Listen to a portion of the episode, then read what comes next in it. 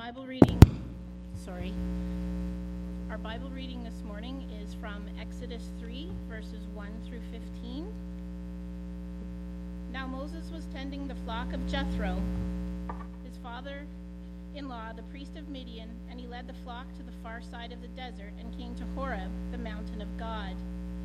There the angel of the Lord appeared to him in flames of fire from within a bush. Moses saw that though the bush was on fire, it did not burn up. So Moses thought, I will go over and see this strange sight, why the bush does not burn up. When the Lord saw that he had gone over to look, God called to him from within the bush, Moses, Moses. And Moses said, Here I am. Do not come any closer, God said. Take off your sandals, for the place where you are standing is holy ground. Then he said, I am the God of your father, the God of Abraham, the God of Isaac, and the God of Jacob. At this, Moses hid his face because he was afraid to look. The Lord said, I have indeed seen the misery of my people in Egypt.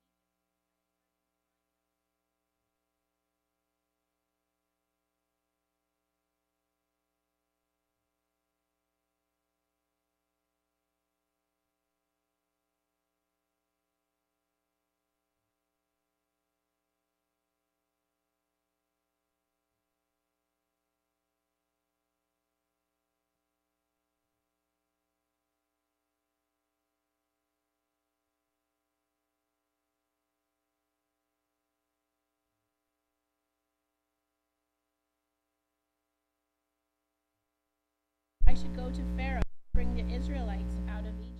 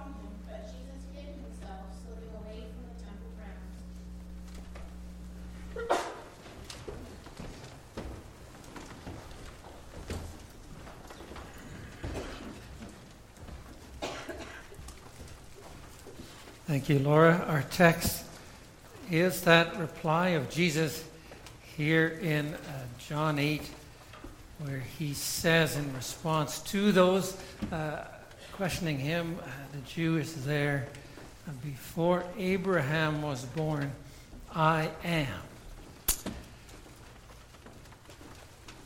Congregation of Jesus Christ, this morning, as, as we look at this text, I'd like just to pick up what Terry said relation to, to how each of you would answer the question, Who are you? And, and what you would also put there in terms of if someone asked, the question even that Moses asked, Who am I? Who are you really? Deep down. And to take hold of uh, that key answer that we are Christians, followers of Christ. That's our, our direction this morning, and that changes everything if we have that identity. As we start this morning, this first day of the new year, we are looking at uh, the Christ, Jesus, who was born at Christmas. And it's always nice that, that we have the big Christmas celebration and wonderful. We still have the candles with us and the tree. And we are then thinking about okay, who is this Jesus now? And to go into uh, a time of reflecting on his life and ministry. That is most clearly expressed to us in the Bible, in the Gospels. And so, on this year, 2014, we're going to dig into the Gospel of John. John, in his Gospel, inspired by the Holy Spirit, takes a little different focus than the other three Gospels. John, instead of, uh, well, Matthew, Mark, and Luke, they, they have strongly emphasized the sense of the kingdom of God coming. In Jesus, the kingdom of God breaks in as a fulfillment of God's mission to the world through the nation of Israel. In the Gospels, Matthew, Mark, and Luke, you have many kingdom parables. You likely are familiar with the parables of Jesus. You find them mainly in Matthew, Mark, and Luke.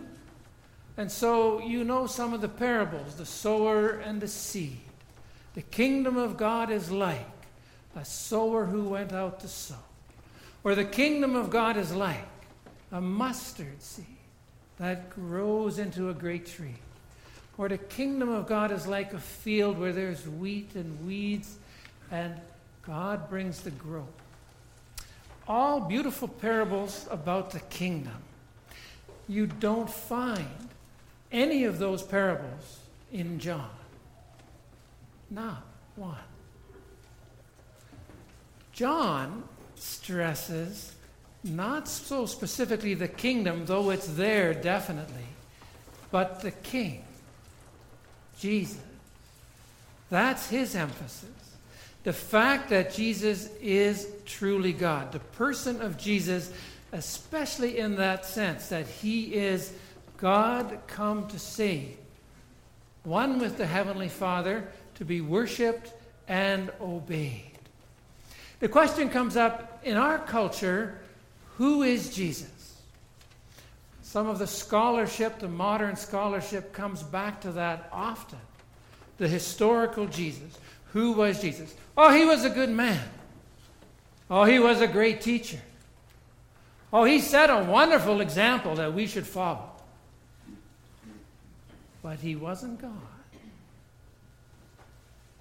That's beyond the general accepted understanding.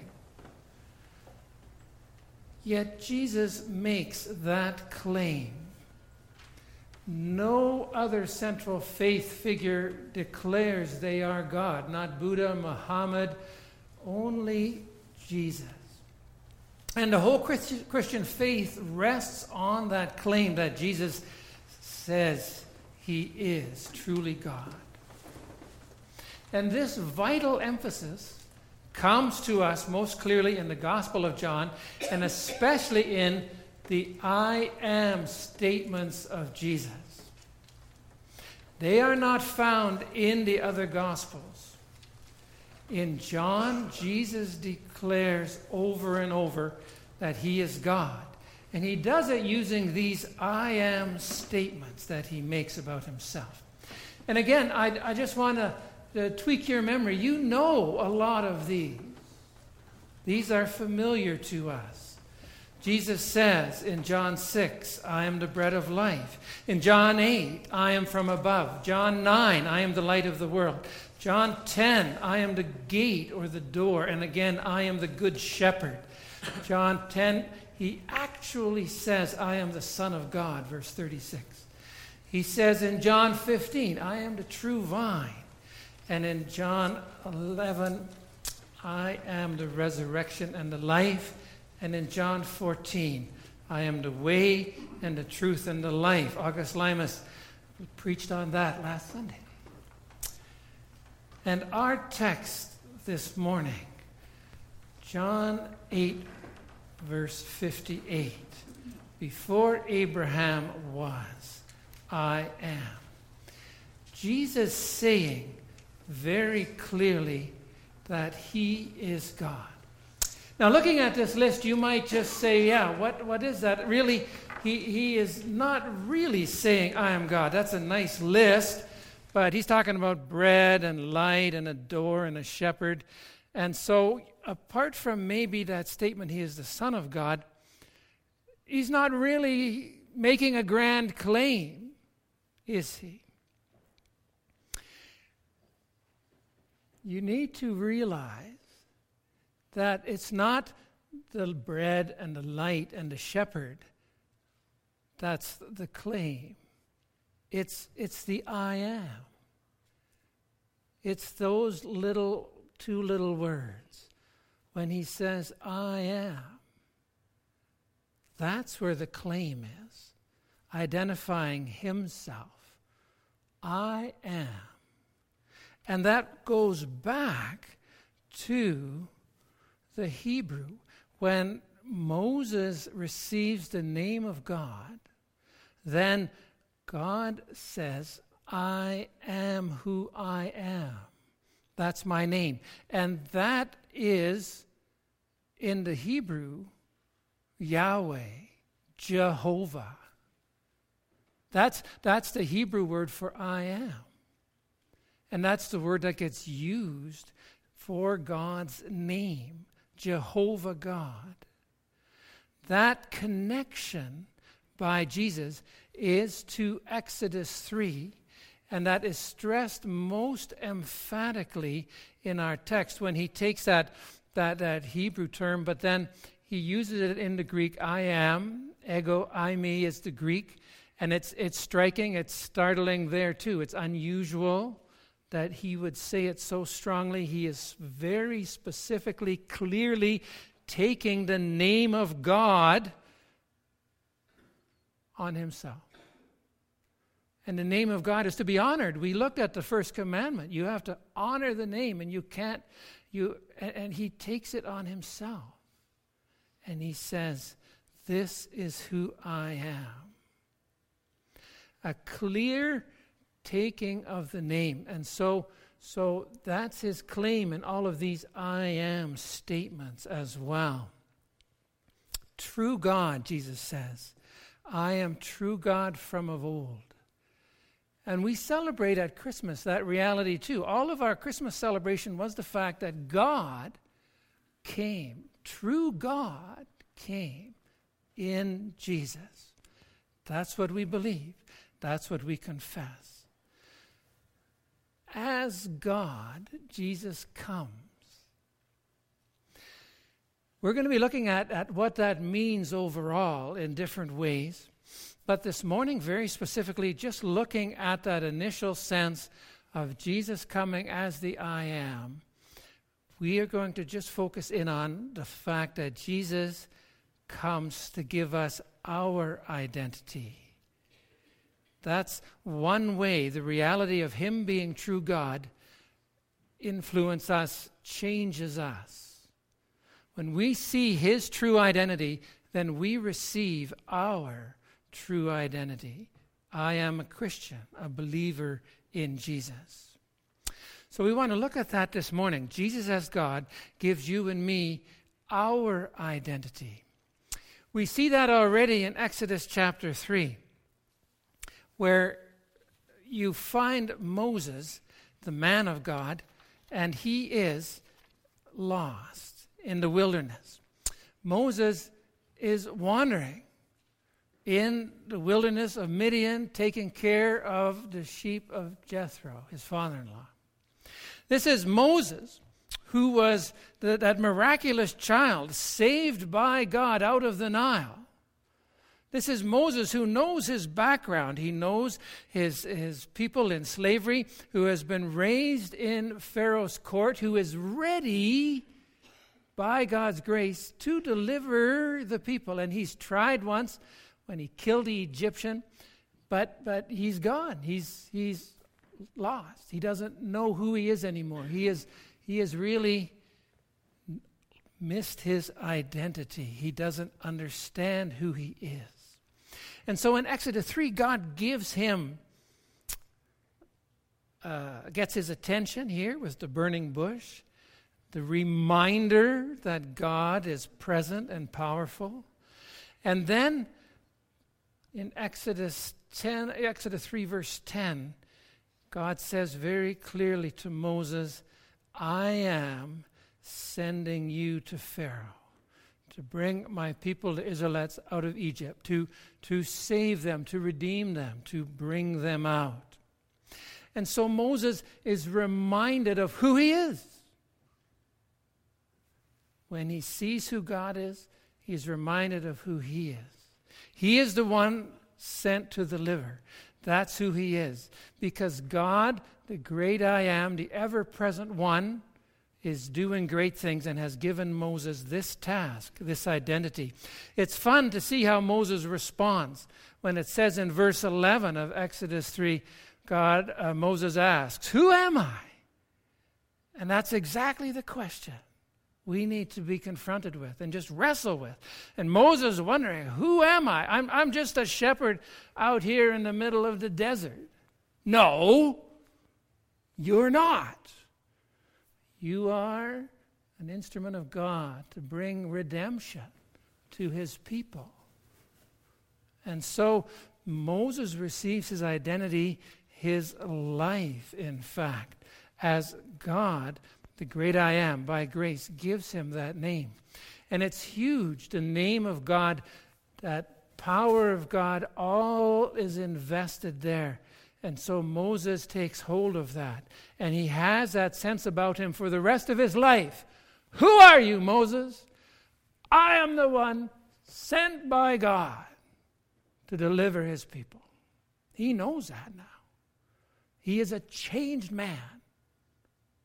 And God is doing great things through him. That's what the difference is when you and I understand who God is, who Jesus is, that changes our lives. In the Old Testament, you have those references to Yahweh, God, the great I am.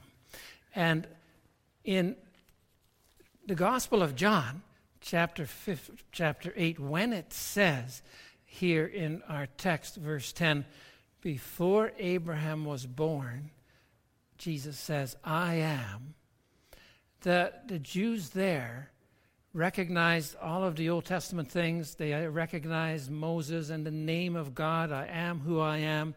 And, and they received that statement as a powerful statement where John 8:58 before Abraham was born I am and they understood Jesus was explicitly claiming the fact that he was God standing right there in front of them in human form. Now, That's difficult to believe, an outlandish claim. Jesus prefaces it by stressing how noteworthy his statement is. He does that at different points, but here again, very truly, or truly, truly, I say to you, I am truly God, come to save. He says that in the context of Abraham. They have mentioned Abraham in, in their discussing with him about faith and, and things of truth and right. And so he responds to the reality of Abraham, the example of Abraham. Jesus here makes the point that in contrast to the fleeting life of Abraham, Abraham lived 175 years, we, we read in Genesis 25, verse 7. That's a long time. In contrast, Jesus is timeless, eternal God. And, and the stress is, is there in the statement before Abraham was. He was. He lived a short time a long ago. Jesus is saying, I am God, I exist eternally. And that statement, that essence of God's eternal presence, is very much part of the sense of saying, I am. I am present always, through all time, forever living, eternal God. That's Jesus' claim. And that, that is simply uh, uh, an unfolding of what we read in the Gospel of John in John 1, one of the most familiar aspects of John, John 1 1. In the beginning was the Word, and the Word was with God, and the Word was God. The Word being Jesus, in the beginning, eternally, Jesus was eternal. That's the message of the Gospels, of the Gospel of John especially. Jesus is eternal God. And that reality expressed through this statement here continues to work itself out in the life of Abraham. So Jesus is saying he was present before Abraham was born. He is God. And he adds, verse 56 Abraham rejoiced at the thought of seeing my day. He saw it and was glad. Jesus is building on the sense of, of, of his eternal presence and power. When, when you think about the life of Abraham, remember the story of Genesis 18? In Genesis 18, it says, The Lord, that's Jehovah, capital L O R D, the great I am, Lord, appeared to Abraham near the great tree of Mamre while he was sitting at the entrance to his tent in the heat of the day. Abraham looked up and saw three men standing nearby. Abraham received heavenly visitors. Before the destruction of Sodom and Gomorrah, Genesis 19, verse 1 tells us two were angels, but the third was God in human form. That is Jesus, the eternal living God from of old. Abraham saw it again when he took his son Isaac and was ready to sacrifice him on the altar on Mount Moriah in obedience to God. And in Genesis 22, his son is spared with these words of hope. Genesis 22, verse 8 God Himself will supply the lamb. Jesus John says in John 1 29. John the Baptist describes Jesus as the Lamb of God who takes away the sins of the world. So, so Jesus is, is saying in our text the sense of, of his presence was already evident there, as we can see in the life of Abraham. And that reality of his, his living, saving presence now coming to fulfillment in his birth at Christmas and his life and ministry as described in the Gospel of John. Jesus is true God come to save. With the I am statements of Jesus, the application is always do we receive Jesus as the one he claims to be? Do we fully embrace him as true God? as the Lord of our lives. In the account here, the Jews did not. It says in verse 59 they picked up stones to stone him because people who claim to be God were committing blasphemy, and in Leviticus 24 it says they deserve to die because God is holy and separate. But here God comes as he promised in Jesus. And so, how do we receive him? It's interesting, later on, Jesus asked his disciples, Who do you say that I am? It's interesting it's worded that way. Who do you say that I am? Hint, hint, hint, hint. I am. And Peter gets it. You are the Christ, the Son of the living God, true God, the one who's honored and worshiped and praised. That, that confession needs to be our confession. Do we get it? The great God comes to us. So when we are asked, Who are you? we have a, a clear understanding. We have an identity that we are not just a father, husband, that we are not some sense of of, of yeah, ethnicity, Dutch, Canadian. And it makes a difference, too, who you say you are. Think, think politically. If you say, I am conservative, I am liberal, I am NDP, You are, you are presenting something about yourself that, that changes people's perception of who you are and what you stand for. So it's very important that you are clear in terms of, oh, I am this. I'm not that. What are you? I am is a vital question. So to respond, I am a Christian a Christian husband, like Terry said, a Christian father, a Christian person, a Christian, a follower of Christ, is to see Jesus as the true God, to put our trust, our faith in Him, and to seek to live that out because it makes all the difference. If you ask me who I am, that the response would be I am a believer in Jesus. I'm a follower of Jesus Christ. I live and die in the joy and confidence of that confession. Let me give you an example of what a difference that makes. I wanted to share, uh, to start this series uh, and end this message with an example I heard already this summer uh, when I went to the preaching conference in Grand Rapids, and I wasn't aware of this at all beforehand. There is in the United States many prisons. The worst prison in the United States, reputation wise, is the Angola Maximum Security Prison in Louisiana. It's about an hour from uh, New Orleans. It's a prison that has 5,000 maximum security inmates, all men, and they are all in there with multiple life sentences. So, of the 5,000 in there, 98% will die in there. It was known as the most violent, the bloodiest prison because the 5,000 men in there, they have nothing to live for.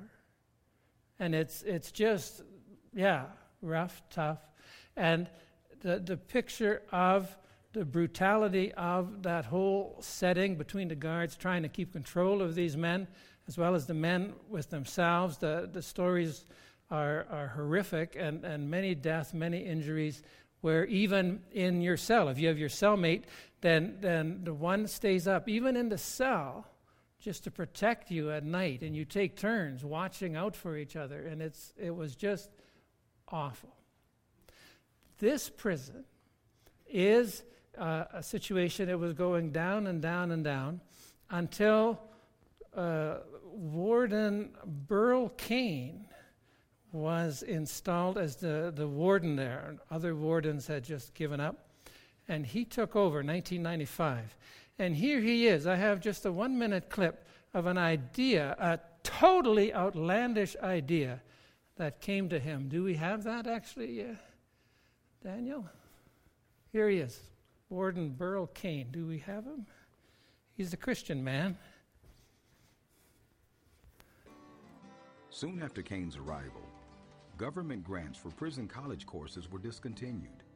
Congress viewed prison education as a needless expense. No money, no education. Cain saw this obstacle as an opportunity, an opportunity for real reform. So sitting right here in his house at the table, I would complain about no higher education. And so Brother Terrell said, well, why don't you get Dr. Kelly from the Bible College? I bet he would do you a Bible college. And as they were talking over coffee, they just started talking about the lack of educational opportunities and how that created an absence of hope. Here was an old country boy desperate, and so call on the Lord. That's kind of a cheap thing because you ought to call on him all the time. You shouldn't wait till you get desperate. And the director of missions said, well, maybe New Orleans Seminary would come in here and do some training for them to know how to be ministers. And I said, you lost your mind. He wouldn't do a Bible college in prison. He said, well, I believe he would. I said, why don't you ask him? They contacted us and asked if we would do it. And uh, we took a deep breath and uh, said a prayer to God and jumped in.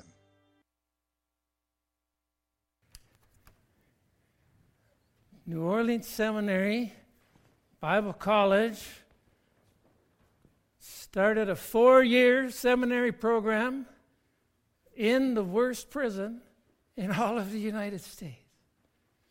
They, they simply came in and, and they took these men who had the identity of, yeah, we are, we are violent, worthless, useless criminals. That was their identity.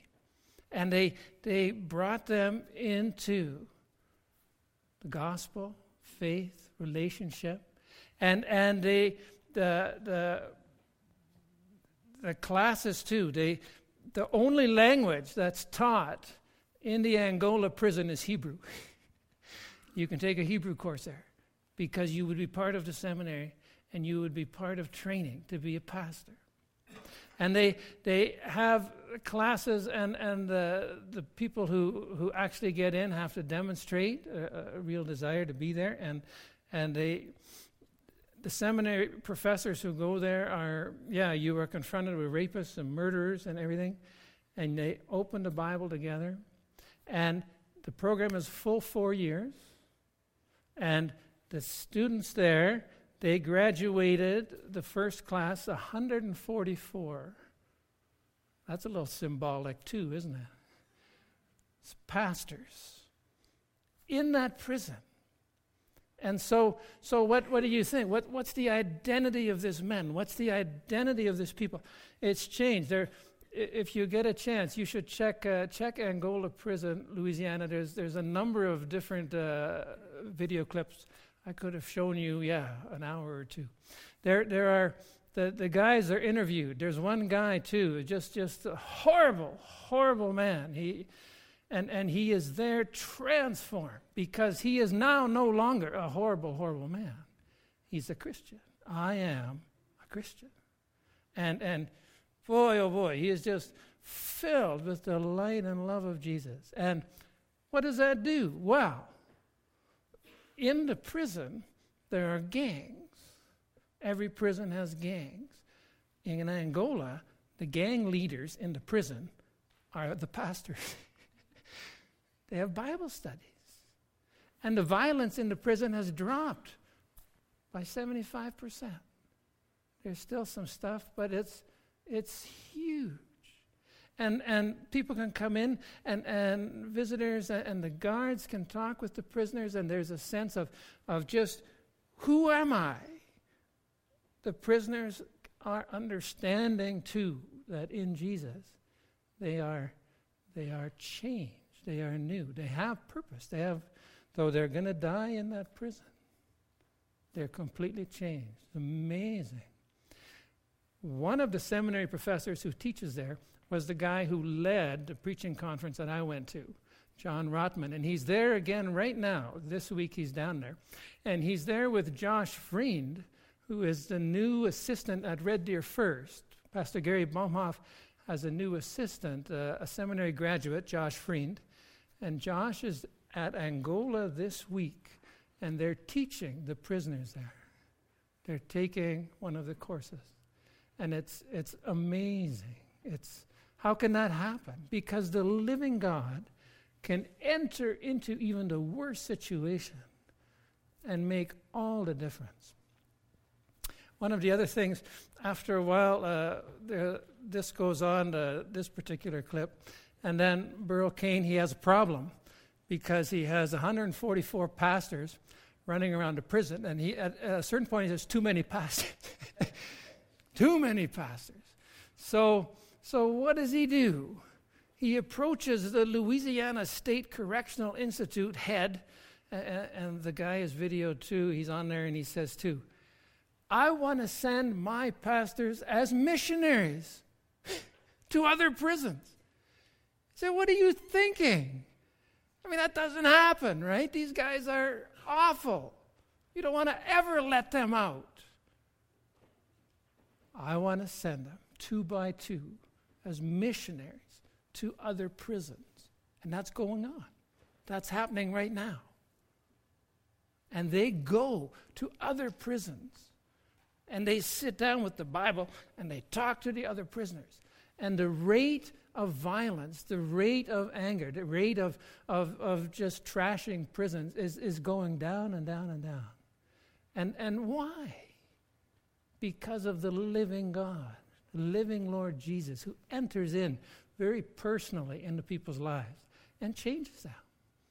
And they say no longer, I'm a violent prisoner. No, they say, I'm a, I'm a follower of Christ. And they demonstrate that. One final thing. I don't know if you uh, saw in the banner, um, it, it ties into our church even more because the newest Christian Reformed Church, in the last banner, did you read the December banner?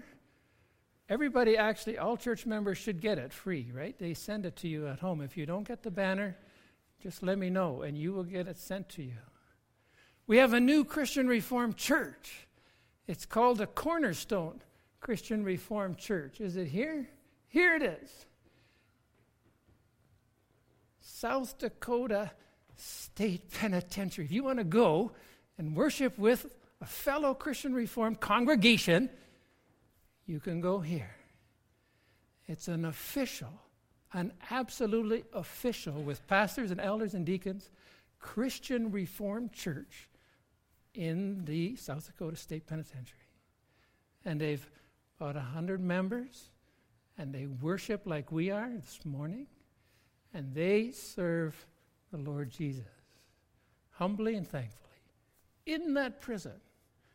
And their, their statement is we are free on the inside. Free on the inside. That's their motto, hey? Yeah, they're in prison. They're not free, but they're free. They're changed. They're new. That sense of, of serving the powerful living, just two examples of as, as we just in our lives, yeah, this, these are extreme examples, amazing examples, but just, just to share with you too, and we can share our own lives, that sense of when we recognize Jesus as true God come into this broken world to save sinners and to guide and lead us, that makes all the difference. Let's pray together.